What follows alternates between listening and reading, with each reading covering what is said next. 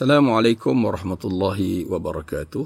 Nahmaduhu wa nusalli ala rasulihil karim. Seorang sahabat Nabi bernama Abu Hurairah radhiyallahu anhu pernah berkata Rasulullah sallallahu alaihi wasallam bersabda man kana yu'minu billahi wal yawmil akhir falyaqul khairan aw liyasmut bermaksud Rasulullah sallallahu alaihi wasallam telah bersabda barang siapa yang beriman kepada Allah dan hari akhirat maka hendaklah dia mengatakan yang baik atau hendaklah dia diam. Hadis ini mengaitkan sifat berkata baik ataupun diam itu dengan keimanan kepada Allah dan keimanan kepada hari akhirat. Menjaga lidah ini ada kaitannya dengan keyakinan kita bahawa Allah Ta'ala itu bersifat as-sami' maha mendengar dan eh, lidah ini boleh menyebabkan kita mendapat pahala dan juga boleh membawa kepada dosa yang nanti balasannya di akhirat nanti tetap ada. Sebab itulah menjaga lisan ataupun lidah ini termasuk di dalam perkara yang ada kaitannya dengan iman kepada Allah dengan hari akhirat. Orang-orang Melayu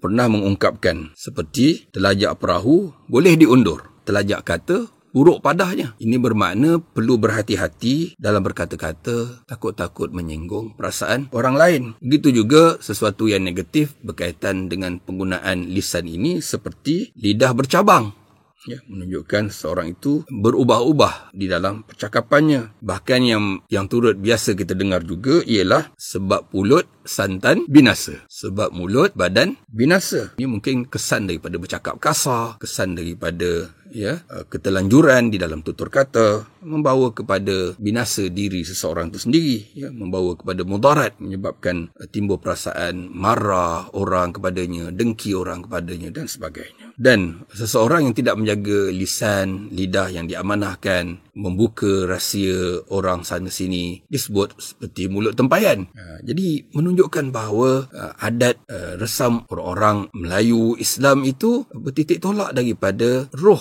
ajaran Islam itu sendiri tentang pentingnya menjaga lisan. Dalam Quran Allah SWT berfirman waqulu linnasi husna. Berkatalah kepada manusia dengan kata-kata yang baik. Husna, kata yang baik disebut manusia bukan sesama orang beriman saja tetapi di kalangan seluruh manusia siapa saja yang kita kenal ataupun yang kita tidak kenali yang ada hubungan ataupun yang jauh yang dekat ataupun yang jauh kita perlu melaksanakan tuntutan agama ini uh, di bulan Syawal menyambut hari raya ni sanak saudara, kawan-kawan berkumpul. Kita akan uh, mengambil tahu tentang perkembangan semasa, perkembangan terkini. Namun, kita perlu bezakan di antara mengambil tahu tentang perkembangan semasa dan terkini seseorang dengan mengumpat ataupun merendah-rendahkan, menjadikan dia sebagai bahan ejekan dan lawak jenaka dan sebagainya. Dan ini boleh membawa dosa pada hari baik, bulan baik. Semoga Allah Ta'ala pelihara kita uh, dalam hal ini. Namun bagaimana kita boleh menjaga lisan kita ini? Antaranya ialah dengan kita berfikir sebelum kita berkata-kata. Fikir baik buruknya, fikir tentang kesannya. Ada kata-kata yang wajib dituturkan. Seperti ya, kita di dalam mengucap kalimah syahadah, ya, uh, bacaan-bacaan dalam sembahyang, ada yang mustahab, yang sunat, uh, seperti yang membawa pahala, seperti kata-kata yang berbentuk dakwah, uh, nasihat, kata-kata yang uh, mengiktiraf kejayaan seseorang, mengajar, uh, memberi semangat dan motivasi, doa, zikir, memberi salam, memberikan ucapan takziah. Ini semua bentuk-bentuk penggunaan lisan pada perkara yang memberi manfaat. Uh, jika dibandingkan dengan diam, maka eloklah kita gunakan untuk perkara-perkara tersebut. Namun, untuk sekiranya kita katakan itu uh, membawa kepada yang haram, seperti fitnah, mengumpat dan juga dusta, ya, maka ia wajib ditinggalkan. Bahkan kalau perkara itu makruh ataupun berlebih-lebihan berkata-kata dalam perkara yang harus juga uh, tidak membawa faedah dan kita perlu ingat bahawa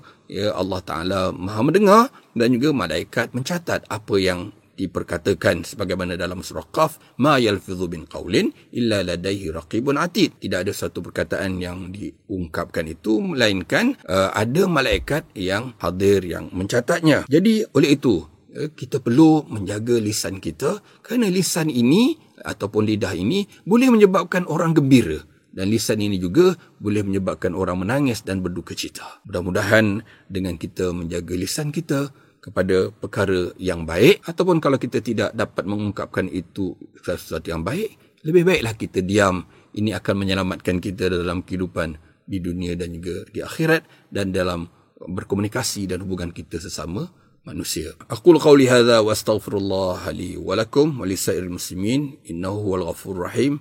Salam lembaran, selamat Idul Fitri Al-Mubarak. Assalamualaikum warahmatullahi wabarakatuh.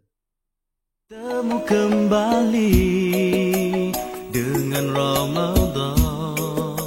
Bersama membina masyarakat